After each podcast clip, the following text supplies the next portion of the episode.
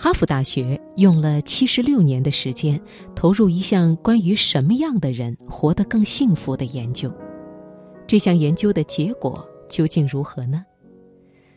故事要从一九三八年说起。那一年，时任哈佛大学卫生系主任阿列伯克教授觉得，整个研究界都在关心人为什么生病、失败、潦倒，却没有人仔细研究一下人如何才能健康、成功、幸福。于是，伯克提出了一项雄心勃勃的研究计划，追踪一批人。从青少年到人生终结，关注他们的高低转折，记录他们的状态境遇，及时记录，滴水不漏，最终将他们的一生转化为一个答案：什么样的人最可能获得人生的幸福？我们今晚首先开始的读热点，就来揭晓这个答案。哈佛持续七十六年。跟踪七百人一生，选自《经济参考报》。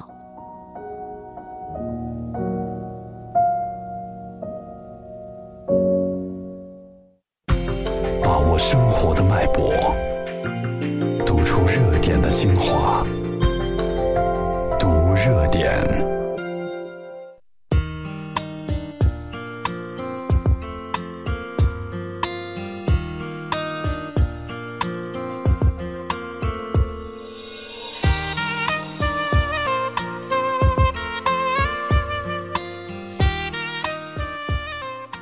这个计划选定的追踪对象，全部是当时哈佛大学的精英本科生。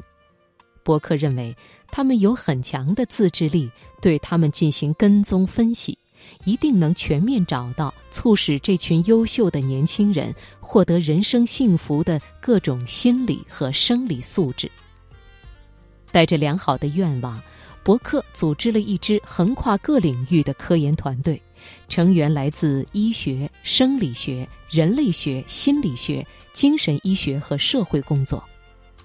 基于医学记录、学业成绩和哈佛的推荐，研究团队最终选取了二百六十八名学生作为实验对象。这些年轻人在当时堪称完美，他们是美国最好的大学里的学生，体格健壮，心理健康，学业优良。与伯克研究项目并驾齐驱的，还有一个名为格雷克研究的项目。这个项目由哈佛大学教授、波兰裔美国心理学家希尔顿·格鲁克主持。研究对象包括四百五十六名出生于波士顿附近贫困家庭的年轻人，他们大部分住在廉租公寓里，有的家庭甚至连热水也没有，受教育程度也不高。最终。两个项目合并，这七百二十四名男性被全面追踪分析，组成人类历史上最漫长的研究之一。至今为止，这个项目已经持续了七十多个年头，相关负责人也已经更替到了第四代。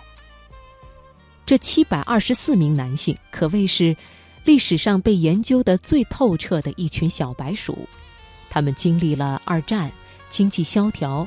经济复苏、金融海啸，他们结婚、离婚、升职、当选、失败、东山再起、一蹶不振。有人顺利退休安度晚年，有人自毁健康早早夭亡。这里面包括形形色色的人，也记录了形形色色的人生。其中有不知名的商贩走卒。当然，也有国会议员，甚至一名总统。那个人就是大名鼎鼎的肯尼迪。现如今，这群人里面还有许多人健在，他们已经是九十多岁高龄。项目能持续如此之久，连哈佛自己都深感意外。七十年间，相关负责人每隔一段时间就会将追访的资料整理成书籍，并做出一些概括性的结论。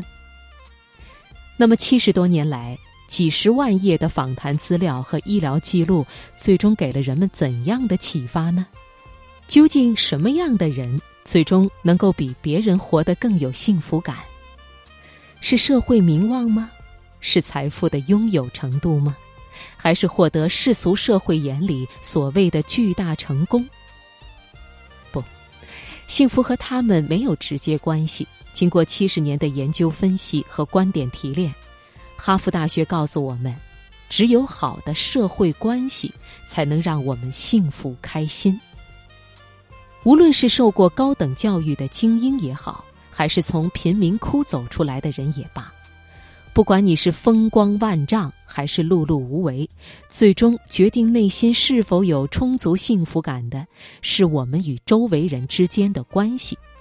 而好的社会关系，总的来说体现在三个方面：首先，孤独寂寞是有害健康的。那些跟家庭成员更亲近的人，更爱与朋友、邻居交往的人，会比那些不善交际、离群所居的人。更快乐、更健康、更长寿。那些被孤立的人，等他们人到中年时，健康状况下降更快，大脑功能下降的也更快。此外，关系的质量比数量更重要。有多少朋友、是否结婚，这都不是最关键的决定元素。最让人感到受伤和不幸的，是人生中的局龉、争吵和冷战。互相伤害，没有爱情的婚姻带来的危害会比离婚更加致命。